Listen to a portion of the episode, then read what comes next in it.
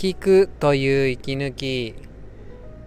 知らんけどラジオの時間がやってまいりました。こんばんは。ほんと今日もお疲れ様でした。いやーお仕事でしたか？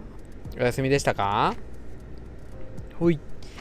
じゃあ今日も、えー、フォロワーさんの紹介させてもらいます。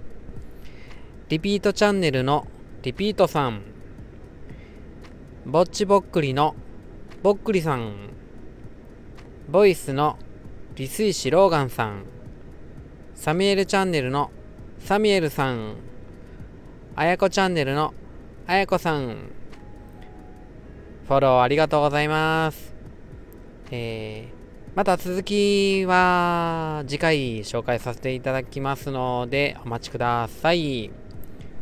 それでは本編です。うんと、最近、えー、本やっぱり読んでるんですよね。それで、ラジオの収録とかも始めたんで、読んでる本が、なぜか聞きたくなる人の話し方。えー、ラジオ DJ の秀島文香さんの本です。いやね、やっぱり聞いてもらいたいじゃないですか。だからね、これ勉強してるんですよ。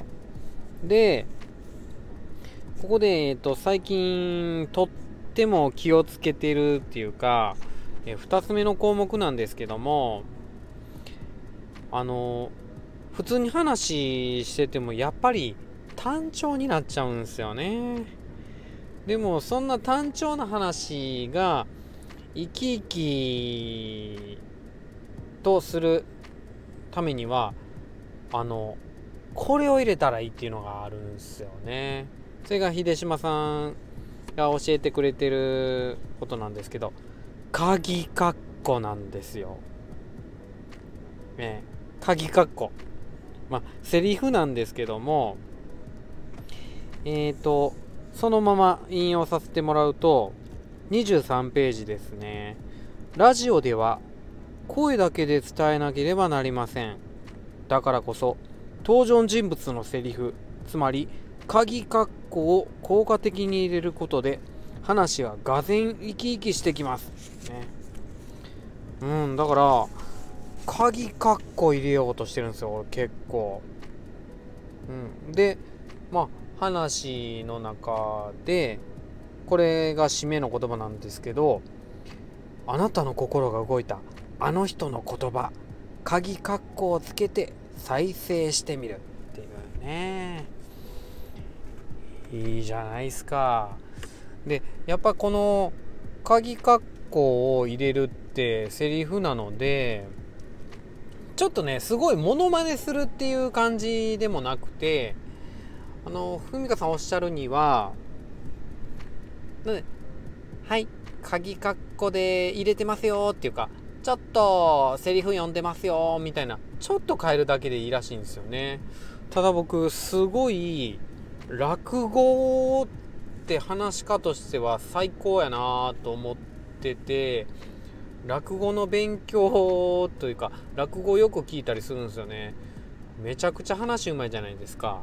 であの一人が何人も声演じ分けたりあの方向の向きでねやったりするんですけど向き見えないから声だけで落語聞く落語とかよく聞いてその声色だけでねあのー、変えてるんですよね。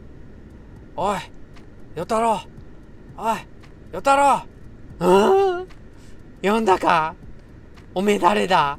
みたいな。あーついにお前父親の名前まで忘れてもたかみたいな。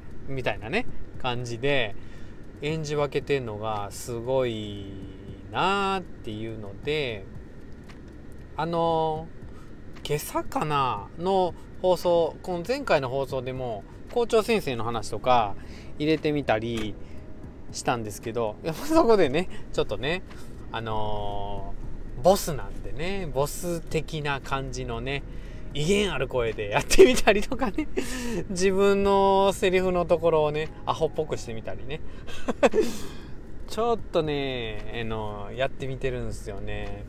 なんかそうすると自分もちょっと楽しくなってきたりしてお話にもメリハリがつくじゃないですか。なんかセリフと字の普通の話雑談してる部分と。だから起伏が出るっていうかで楽しくなってくるんでなんかすごいおすすめです。鍵かっこね。入れてみてください。もう楽しくなるラジオの収録が。うん。まあ基本的にねずっとね鍵括弧の中で喋ってるみたいな感じはするんですけどでもそんな中であの人のねあのセリフとかね。もちろんね息子のねあのセリフとかね「ねえねえお父さん」とかね。聞こえにくいか。うん。息子の声をこれでやったら娘はどうするんやろ。ねえお父さん？靴下？臭い。な感じかな。うん。嫁さんやったらどうやって言うかなっていうね。愛妻のオルさんやったら。もうなんでなんで洗濯機に入れへんの？この靴下とかね。ちょっと演じてるってぐらいでいいんで演じてますよみたいな感じで入れていくといいらしいですよ。ちょっとでもあなたの配信が楽しくふわふわしたものになったら僕は嬉しいんですけどまあ知らんけど。はいじゃあ今日はこの辺で終わりたいと思います。えー、トークじゃなくてコメントへのお返事なんですけど今回1月17日の夜前回の配信から新しくついたトークはないのでこれはカットさせていただきたいと思います。それでは皆さんさようなら。バイバーイ。